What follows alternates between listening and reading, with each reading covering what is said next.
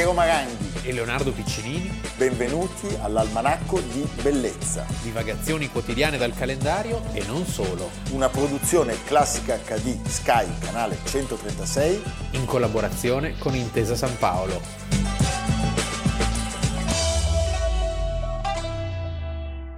Almanacco di bellezza 21 novembre, iniziamo con un libro, un libro di un carissimo amico, Milano fine Novecento. Il titolo tra l'altro è bellissimo perché dire fine Novecento è ancora qualcosa di inconsueto. Ti fermi un attimo e rifletti. L'altro ieri. L'altro ieri, esattamente. Alberto sai bene, che è un caro amico che, che scrive molto bene. Che, che, scrive molto bene, che nella sua vita fa tante cose, è Troppe. autore. Dove trova tutto il tempo, Vabbè, direbbe qualcuno. Dire noi che fa troppe cose lui è un po' una cialtronaggine, eh? è una delle nostre, è cialtro snob. Beh, sì. No, Alberto scrive molto bene, è un grande autore televisivo e cinematografico, eh, autore generoso che si occupa di storie un po' obliate, ma che quando riemergono regalano una conoscenza sempre piena di, di spunti e anche di curiosità. È uno che apre delle porte. E soprattutto un uomo colto e curioso. Sì, molto curioso. Ha una cultura. Dammi qua. Beh, ho già capito eh, dove vogliamo andare. Io, Io, prima che tu legga sì. questo passaggio che ci ha riempito passaggio di gioia... È fondamentale perché c'è tutto c'è questo tutto. passaggio. Però voglio dire una cosa, Alberto, lo spunto narrativo di questo libro è nato dalla pandemia, cioè lui immagina di passeggiare nella Milano deserta durante il Covid-19, tra l'altro non si usa più il 19, hai visto che il numero l'abbiamo dimenticato, eh, perché... il passare degli anni, e in questa città che potrebbe sembrare quasi lunare, quasi da... Questo un po' lo lega a noi, perché anche certo. la nostra trasmissione è nata, nata durante così, il Covid. Lui e anche al Decameron di Boccaccio, se certo, ci pensi, no? Cioè, la peste, cioè, le, cioè noi, le noi, pandemie ma, possono generare. Ma tu capisci anche... quale, quale, presupponenza abbiamo? Ci mettiamo sì, tra il Decameron, no, no. noi e sai bene, è la fine di tutto. Comunque, che cosa fa Alberto? Alberto pensa alla Milano del Novecento, ha un lascito importantissimo. Ha una bella Milano. Una bella Milano,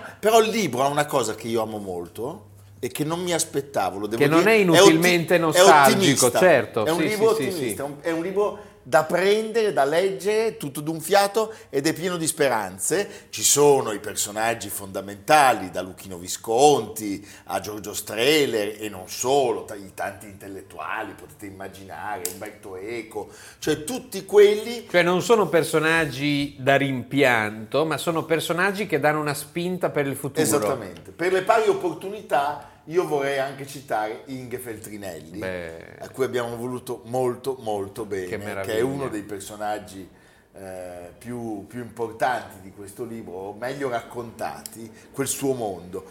Bene, leggiamo un passaggio, Leo. Alla ricerca di informazioni su Vittorio Olcese, ah, è già qua Abbiamo Villa dei capito. Vescovi. Abbiamo già capito. Industriale cottoniero che vendette in anticipo su quella che divenne un'abitudine l'azienda di famiglia, poi uomo politico per il Partito Repubblicano, collezionista d'arte antica e contemporanea, fu il primo in Italia ad acquistare un quadro di Francis Bacon, tra l'altro da Luca Scacchi Gracco. Che era, Luca, papà di Greta Scacchi. che era un personaggio meraviglioso, Beh, meraviglioso che solo al pensiero mi viene da piangere. Andai un giorno da Aldo Bassetti, che assieme a lui e a Roberto Livetti negli anni 60 salvò l'Espresso in una delle sue ricorrenti crisi di liquidità, entrando nel capitale societario. Chiesi a Bassetti se lui e i suoi due amici fossero stati il primo nucleo dei nostri radical chic.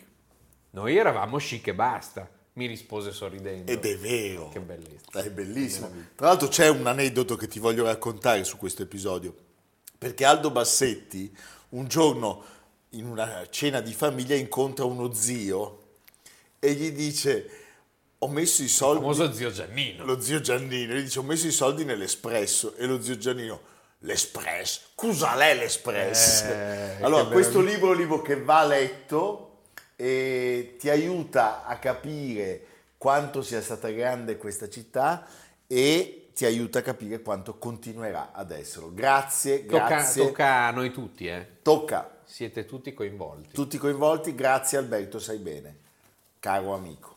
Evviva, evviva. Bene Leonardo, un contributo musicale è Leonard Bernstein, splendido come sempre, che dirige... O come dicono in America, Bernstein. Bernstein, che dirige un'overture che è tutta sua. Prego la è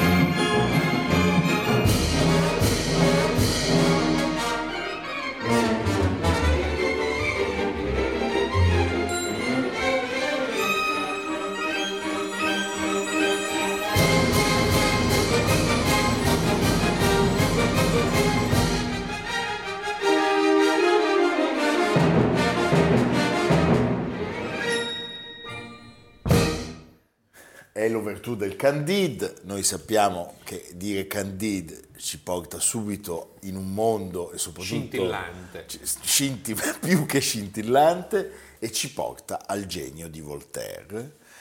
E il suo genio si può, se vogliamo riassumere, si può puntuare in tanti modi, ma uno straordinario è quello della sua frase, se Dio non ci fosse, bisognerebbe inventarlo. Eh sì, e qui devo dire che è molto divertente, la frase originale, si Dieu n'existait pas, il faudrait l'inventer, no? E i comunardi nel 1871 ne fanno la parodia e la frase diventa, e questo dimostra quanto era conosciuto, celebrità assoluta, Si Dieu existait, il faudrait le fusiller. Le fusiller, capisci? e pensando a Jacques Brel molto tempo dopo, vedendo i bigotti, dice io se fossi Dio perderei la fede. Eh, eh? Che meraviglia. E se fossi il diavolo mi farei virare. Questo è quello che dice Jacques Brel. Allora, oggi è il 21 novembre e il 21 novembre del 1694 a Parigi, non a caso, Voltaire nasce. Una vita che si svolge nascita e morte a Parigi, e poi ma Errabondo. Errabondo straordinario. Errabondo Pensiamo anche per salvarsi, per da, salvarsi. lui era sempre sul crinale, sempre no? sul crinale, tra il libro bruciato e la persecuzione, quindi doveva scappare continuamente e cercare nuovi, nuovi, nuovi spunti, nuovi mecenati, nuovi Però c'è, un, c'è una partenza che è decisiva secondo me, cioè lo studio dai gesuiti. Dai gesuiti viene educato, ma cresce in un ambiente familiare che è rigorosamente giansenista. Giansenista. Quindi una visione molto austera del cristianesimo, eh, molto radicale, che si opponeva a quella dei, dei gesuiti e, e, che lo porta poi a eh, avere una visione molto disincantata di tutto quello che lo circonda ad aderire, lui intanto non si chiamava Voltaire ma François-Marie Arouet. Arouet. Era un piccolo borghese. Eh, sì, beh, pensate... figlio di un notaio. Sì, però non aveva grandi eh, quarti di nobiltà. No. Eppure era molto uh, snob. Era snob, era bravo, era molto era snob. Era molto snob, cioè i, durante la rivoluzione le sue ossa vengono traslate al Pantheon dalla rivoluzione francese a fianco a quelle di Rousseau di cui lui aveva un pessimo, una pessima opinione, ma lui la rivoluzione francese non l'avrebbe amata. Eh, lui muore nel 1778. Una delle sue grandi frasi è Quand la populace se mêle de raisonner, tu es perdu. Tu perdu. Quando il popolo si mette in testa di ragionare, a ragionare tutto lui era assolutamente contrario alla democrazia diretta, era un convinto sostenitore di un sistema liberale all'inglese. Certo era molto attratto dalla vita mondana sì. e dalla poesia, ma hai ragione, era certamente molto snob. Aveva immaginato di seguire le orme paterne e quindi di intraprendere la professione notarile, ma questo non era possibile, perché di frivolezza e di mondanità ce n'era pochissima. Eh? Quando scrive alla marchesa di Dauphin, se la natura non ci avesse fatti un po' frivoli, saremmo troppo infelici. Per frivolezza la maggior parte della gente non si impicca. No. Bella è questa. Questa è stupenda. Bellissima. Era, era, veramente sì. tutte lame proprio, rasoiate. Eh? Beh, Pensate... c'è una, delle, io vi invito ad andare a vedere le, le, i carteggi, i carteggi, le pubblicazioni delle sue lettere con gli amici, il suo amico Thierryot, le beaux esprits se rencontre. Ci sono delle parti belle, è proprio un francese meraviglioso, tant'è che nel foyer della Comédie Française al Palais Royal, quando prendete il caffè lì sotto la statua definitiva di Udon del Voltaire seduto, 1781, fatta tre anni dopo la Tanto, morte. Poi c'è un Voltaire stupendo dall'altra parte della Senna, un po' più defilato, hai in mente? Sì. Dietro imboccando Rue de Seine, credo, sì. in mezzo a un prato. E poi un nome che torna utile sempre, I tant'è che il cabaret, il cabaret Voltaire. Ma certo. Eh?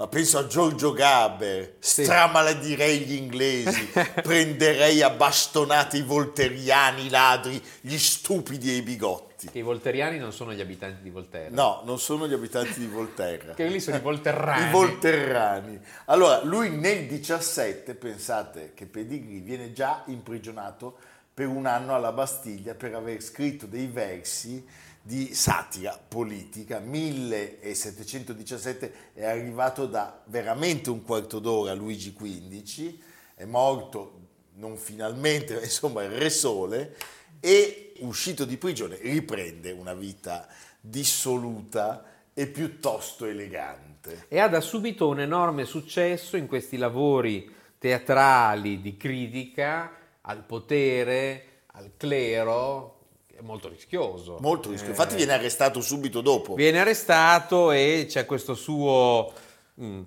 esilio, diciamo. In Inghilterra. In Inghilterra. E sarà un esilio fondamentale perché in Inghilterra fa la conoscenza del liberalismo di Locke e del pensiero di Newton, che saranno i suoi due pilastri. Mentre Locke, appunto, eh, lo porterà a difendere i diritti dell'individuo quindi la tolleranza, che poi no, farà il famoso eh, il trattato sulla tolleranza, e, e, Newton che lui contrapporrà, e questa è una grande eresia per i tempi, a eh, Cartesio. A Cartesio. Il suo razionalismo non è un razionalismo a priori, ma è un razionalismo basato sull'esperienza. Sull'esperienza. E, e, e quindi, eh, però, contestare Cartesio in Francia non Beh. era una cosa da poco. Tutto questo è contenuto nelle lettere filosofiche o lettere inglesi, sì. pubblicate a Londra nel 1733 e poi a Parigi un anno dopo, subito quindi. Sai cosa succede a Parigi una volta che, vengono, che escono a Parigi? Vengono condannate e bruciate, bruciate. pubblicamente dal boia. Vedi? Dal, poi pensa il boia. il boia. Il boia che per una volta non, non, ammazza qualcuno. Certo che non era così male il lavoro del boia, era un po' antipatico a tutti, però un posto garantito. Ah beh, certo. Sì. Dovevi avere un po' di sì. sangue freddo, diciamo, sì. sangue freddo. Allora, indubbiamente quando parli di Voltaire ti viene in mente una grandissima intelligenza. Siamo d'accordo? Eh? Sì, una tu potresti dire, va bene, tutte le persone eh, che hanno prodotto per il Ironia. genere umano, però cioè, aveva una capacità, era uno sparigliatore con un pensiero molto profondo però, e tutto sommato anche un uomo abbastanza coerente, poi capace però anche di operazioni un po' malandrine, perché c'è l'episodio con cui lui diventa un uomo ricco, ah, sì, che mi ha veramente sconvolto. Prego la regia, un contributo.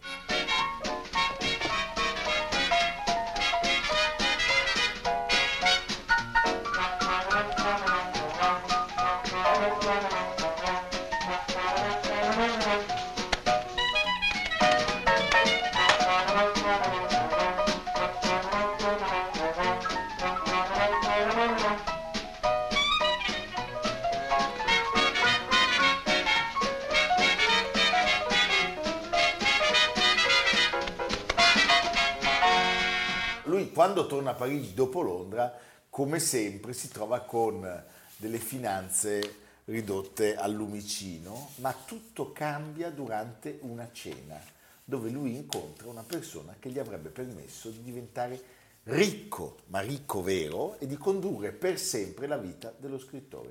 Parliamo del matematico Charles-Marie de la Condamine, che non è il famoso quartiere di Monte Carlo. No. È un importante matematico. Una grande testa del periodo. Beh, una grande testa del eh periodo. Beh, Adesso sì, vi raccontiamo eh, perché. Perché in quel momento incominciano le difficoltà finanziarie spaventose che porteranno poi, lo sappiamo, al tracollo del regno dei Bourbon di Francia e alla rivoluzione.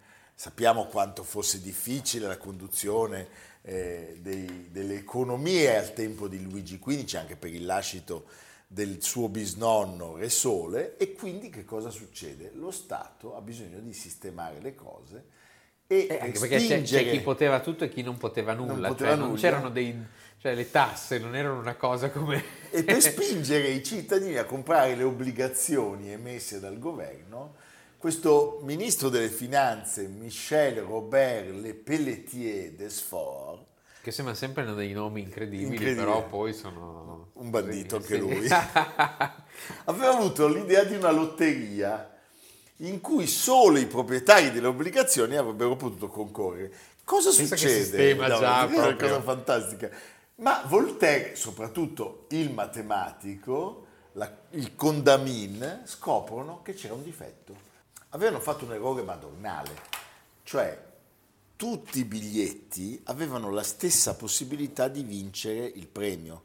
Quindi chiunque avesse acquistato un'obbligazione da 10 riceveva un buono che valeva 1. Chi avesse acquistato una, un'obbligazione da 10.000 sostanzialmente aveva lo, stessa, la, lo stesso premio, un po' come se vogliamo le banche popolari sì. che un'azione, un voto, cioè sì, sì, o mille azioni sempre un voto. Cosa succede? I due convincono un gruppo di finanziatori ad acquistare tutte le obbligazioni più a buon mercato, cioè quelle che costano meno, aumentare così enormemente le possibilità di vincere, e sbancano molto poco. E questo succede. L'ottavo giorno di ogni mese, quando era stato effettuato il sorteggio, alcuni biglietti del gruppo di questo gruppo, gruppo di finanziatori, Voltaire e Condamin, uscivano vincenti con una grande assiduità. Ma la storia pazzesca. Era prassi che tutti scrivessero dietro ai buoni delle frasette tipo baci perugina. Sì. Voltaire, con la sua consueta ironia, scrisse lunga vita Messier Pelletier, de Fort, che... che... era il ministro che aveva sì. sbagliato. Naturalmente cosa succede? Che vedendo che le frasi erano un po' sì, sempre simili, si accorgono dell'inghippo, Pelletier Desfort chiede l'arresto di Voltaire, ma il giudice dice non hanno fatto nulla di eh, illegale. Giustamente. Come dire, eh. qui quello che ha sbagliato è un altro. E quindi la sua vita continua, a quel punto lui può scrivere, può investire con molto profitto eh, il, suo, il suo denaro, perché pensa Condamin con il, il, guadagno. Si è trasferito a Monte Carlo no, ha organizzato... quello che ha inventato il quartiere no, della Condamin ma forse sì. Ha, no, organizzato e ha finanziato una, sped- una spedizione in Ecuador per misurare il meridiano e ha dimostrato che la Terra non era una sfera perfetta. Sì, cioè, uno è diventato Voltaire eh sì, e l'altro, l'altro bravo, comunque bravo, ha dato il suo contributo. Bravo, bravo. Voltaire dove ha vissuto poi Leonardo? Voltaire uno degli anni più eclatanti della sua, della sua vita è stato il 1750, proprio al cavallo del secolo escono questi meravigliosi racconti filosofici, Zadig, Micromega e... Micromega, eh, Micromega e, eh, e riceve l'invito da Fritz der Grosse, Federico il Grande, Federico il Grande, e si reca a Potsdam. Intendiamoci, non Federico II, quello che eh, abbiamo tanto celebrato. No, no, Federico non quello di Castel del Monte, ma anche lui secondo. Sì. Federico II. Portava bene, Federico si il grande, Federico II. Grandissimo personaggio. Però dura quello poco. che vediamo nei ritratti sì. di Fommenze. Esatto, dura poco la faccenda rompe e va a Ferney. A Ferney? Branca. No. No, Brancamenta. no, quello è Fernet. Dai, eh. no, va, va, in Svizzera a un passo. A un passo dalla Svizzera, proprio a Ferney, perché così era vicino, non si sa mai, poteva andare in Svizzera. Il problema è che anche in Svizzera, ad esempio a Ginevra, i calvinisti vietavano le rappresentazioni teatrali che e palle. lo osteggiano. Chi si schiera con loro? Rousseau, che era anche lui un bel rompi. Eh. No, ma Voltaire non era personaggio rompi. particolarmente pericoloso. Eh, con la lettera sulla provvidenza Rousseau critica il, il, pessimismo di Voltaire, c'è una polemica forte tra di che loro. Che quasi più che un pessimismo è un cinismo. Sì, è, è una visione disincantata del mondo. Vabbè. La replica sarcastica, che sarà di Voltaire al discorso sull'ineguaglianza, ho ricevuto il vostro nuovo libro contro la razza umana e ve ne ringrazio. Non fu mai impiegata tanta intelligenza allo scopo di definirci tutti stupidi. Vi voglia, leggendo il vostro libro, di camminare a quattro zampe ma avendo perduto questa abitudine da più di 60 anni, sento purtroppo l'impossibilità di riprenderla. che meraviglia, eh? Meraviglioso, meraviglioso. Torna a Parigi dove si spegne il 30 maggio del 1778, quindi come dire... L'altro ieri. No. L'altro ieri e in mezzo ad altri eventi importanti, sì. diciamo, tra l'America e la Francia. Sì, eh? che lui non fa in tempo a vedere. Gli viene negata la sepoltura ecclesiastica, ma questo possiamo dire che era quasi scontato. E poi, come Leonardo ci ha detto, i suoi resti vengono trasportati al Pantheon.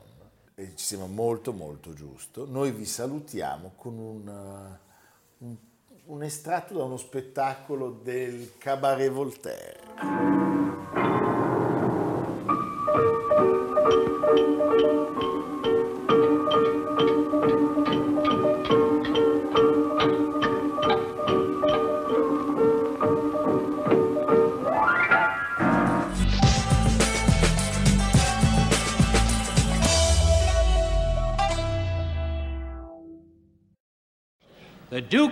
Ella. So let's have a wonderful. Don't mean a thing if it ain't got that swing. Do I, do I, do I, do I, do I, do I, do I, do I. It don't mean a thing. All you gotta do is sing. Do I, do I, do I, do I, do I, do I, do I, do I. Makes no difference if it's sweet or hot. Give that rhythm everything you've got. Oh, twat, twat, twat, twat, twat, twat. It don't gonna be the thing if it ain't got that swing. Don't need a thing, all you gotta do is sing. Twat, twat, twat, twat, twat, twat, twat, twat. Make no difference if that's sweet or Beh, una seconda pagina del manacco iniziata molto bene. Lui è Duke Ellington e lei è Ella Fitzgerald. Uh. Perché Ella Fitzgerald nasce in Virginia nel 1917 proprio non è il luogo più propizio. Non è il massimo. Eh. Per chi era soprattutto di colore in quegli anni. Con la famiglia si trasferisce a New York, rimane orfana. Orfana, finisce in orfanotrofio, ah, rimane orfana a 14 anni. E finisce in orfanotrofio e finisce in mezzo ai quartieri più malfamati della Harlem, Grande Mela. Harlem. Ma la fortuna le sorride la sera del 21 novembre del 1934, perché lei fa il suo debutto all'Apollo Theater di Harlem. E proprio là, all'Apollo Theater, a 17 anni sbaraglia tutti e vince 25 dollari alle Amateurs Night, scrive Maria Luisa Agnese sul Corriere, le... libere e quasi selvagge serate di sfida tra nuovi talenti. Vi ricorda qualcosa di pre-televisivo contemporaneo? Allora, lei è molto insicura, però vince questo primo premio e inizia a suonare, soprattutto viene notata, perché Chick Webb, che era un batterista famosissimo, la vuole come cantante nella sua band e dal 34 al 39 lei canterà con lui. È uno stile vorticoso sì. ed è perfetto per lo swing. Webb le fa incidere canzoni di successo e poi uh, a un certo punto, quando lui muore, l'orchestra continua a esibirsi con il nuovo nome di Ella Fitzgerald, cioè prende il nome di lei. In breve, negli anni 40. And her fi- famous orchestra. Sì, lei è la più completa cantante americana e padroneggia con grande scioltezza tutti i maggiori generi musicali, lo swing, il bebop, il blues, samba, gospel Calypso, io so che il Calypso è il tuo... Beh, io nel Calypso ho dato il meglio di Calypso, me. tu sei forte. Durante un'estate rock a raso io sul ho, vi- ho, vinto, ho vinto, dei premi. Sì. Senti Leonardo, ascoltiamolo un attimo. Any shot they should try to stem Instead of landing on Plymouth Rock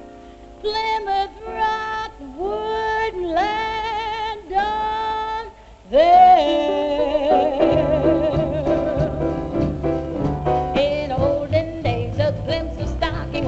on at something shocking. Now heaven knows anything goes. Good authors do once do better words. Now only use letter words. Writing prose. Anything goes. The world has gone mad today. And good's bad today. And black's white today. And day's night today. The most guys today. The women's brides today. And just silly gigolos.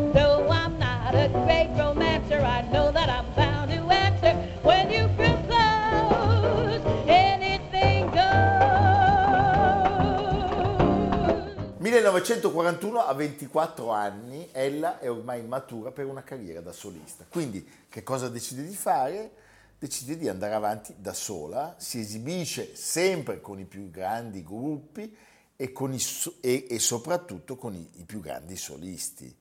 Cioè lei è la strumentista della voce. Tutti se la contendevano. Frank Sinatra, Louis Armstrong, Dean Martin, Nat King Cole.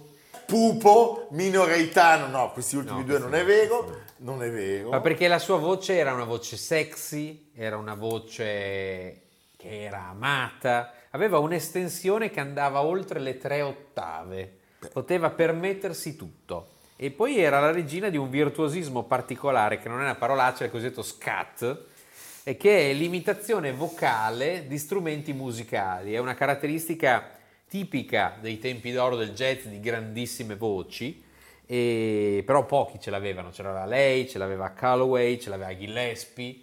Uno che primeggiava in, questa, in questo virtuosismo sarebbe poi stato il grande Lucio Dalla. Beh, sì. di cui abbiamo parlato pochi sì. giorni fa. Cioè, a me fa venire in mente, parlando di Ella Fitzgerald, la, la, l'importanza anche di una certa fortuna, perché non è meno grande, per molti lo è di più, pensa alla vita terribile di Billie Holiday. Sì. Lei è una, invece, Ella Fitzgerald, che in fondo è stata protetta dal, dal, dal, dal fato cioè le cose le sono andate bene. Poi ha dei grandi colpi di fortuna e delle grandi protezioni, bellissima questa storia che racconta Maria Luisa Agnese sul Corriere, la diva platinata dalla pelle bianco latte, sarebbe Marilyn, si era innamorata di quella voce cristallina e pura, forse la migliore del suo secolo, e non le andava giù che quella cantante colorata dai riccioli scuri non potesse cantare al mocambo.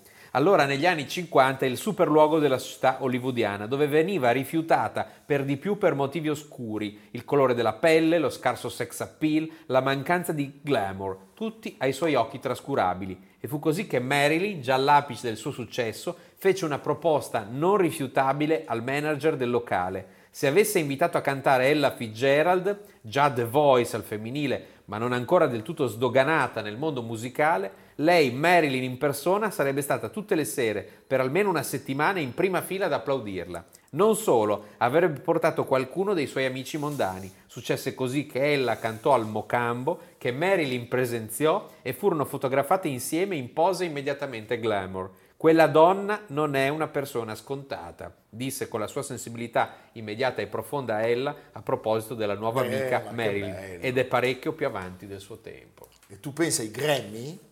I famosi premi. Sì. Beh, lei se ne aggiudicò 14, che è un numero impressionante. Più di 70 album. Più di 70 album. Oltre 40 milioni di copie vendute. Insomma, di che cosa stiamo parlando? Una volta eh, Renzo Arbore suo grande stimatore, disse non sopporto i conticini dell'Auditel, se penso che una volta mi tagliarono anche Ella Fitzgerald. Senti, c'è un disco stupendo, quello con lei e Louis Armstrong. Beh. Eh? Possiamo ascoltarne un passaggio? I want my arms about you. The charm about you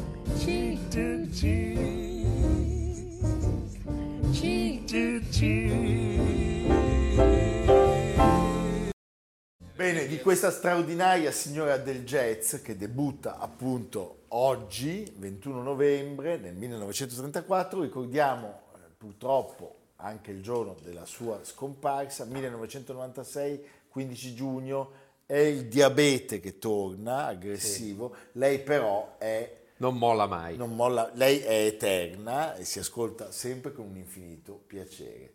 Leonardo, diciamo al pubblico che le nostre puntate si possono anche ascoltare. Sì, non Spotify- siete obbligati a guardare la trasmissione. Spotify, Apple Puoi vedere queste Podcast. facce. non- Fammi finire. No. Continui a interrompermi. Io me ne vado. No, Spotify, Apple Podcast, Google Podcast di Intesa San Paolo. On air. cercando Almanacco Almanacco di di Bellezza. Bellezza o sul sito www.intesasanpaolo.com sempre cercando Almanacco di Bellezza Leonardo, Leonardo, Leonardo dove ci porti? Andiamo in un posto bellissimo che non è in Italia ma parla d'Italia. andiamo tutti a Ponna a Swiss Miniature dove c'è la Svizzera in, in pic- in piccolo e, Il c'è anche- cioccolato. e si vede anche il nord Italia No, non è vero il cioccolato. c'è, la- c'è- sì, c'è, c'è anche l'orologio a cucù Cucù. No, e alla periferia di Parigi, verso Versailles, vicino a Sèvres, Parigi però non è tanto lontano da Ponna più o meno, vai sempre dritto, sì. A Châtenay-Malabry, tra l'altro un posto dove c'è la casa di Truffaut, Oh! sì, e lì vicino Chateaubriand, Chateaubriand, questo personaggio che si autoesilia. Si autoesilia da l'uomo- Napoleone per quasi dieci anni. Sì, e poi da Napoleone, e poi per descrivere Talleyrand e Fouché che si appropinquano verso Luigi XVIII dice il diavolo zoppo e il suo degno compare. Sì, perché lui in fondo al- alla fine riscoprirà la figura di Napoleone anche perché quando arrivano i Borboni lui viene celebrato, ma essendo un uomo libero eh, critica fortemente il protetto di Luigi XVIII e quindi cade nuovamente in disgrazia, cade così tanto in disgrazia che è costretto a vendere questa tenuta. Un posto veramente bellissimo, è un museo oggi. E c'è una mostra fino al 19 dicembre che si intitola Un pittore romantico nella Calabria napoleonica. Perché eh, durante il periodo napoleonico fu fatta una spedizione per scoprire il sud Italia, perché erano posti ancora Certo. non così esplorati. Anche- Pestum era appena stata scoperta. Anche adesso la Calabria è un Anche po' inesplorata. Sì. e quindi questo pittore innamorato del sud, il berlinese Franz Ludwig Katel, comincia a disegnare tutti i luoghi che vede, tra cui i templi di Pestum e poi fin giù per tutta la, per tutta la penisola. Fino a Roccella Ionica dove adesso vive e lo potete andare a trovare. no, questo non è, vero. È morto e, ha vissuto tanto in Si Italia. è strozzato con una cipolla di tropea. E alla casa di Chateaubriand si possono vedere una quarantina di magnifici, preziosi Ma che disegni bello! che provengono dalla Biblioteca Nazionale. Beh, andiamo. Sì, andiamo tutti a Parigi. Ma Cosa partiamo stiamo a fare qua? Cosa stiamo a fare qua? Basta. Parigi. Sì, val bene una messa. Vogliamo un mess. Un mess, Eh? sì. Va bene. Quello diventava re però, noi che cosa diventiamo? Cioè noi non saremo Vassalli, mai, noi non saremo mai Enrico, Enrico IV. Valvassore o Valvassini? Io Enrico IV, tu Maria De Medici, noi non siamo niente. Ci vediamo domani. A domani. Evviva!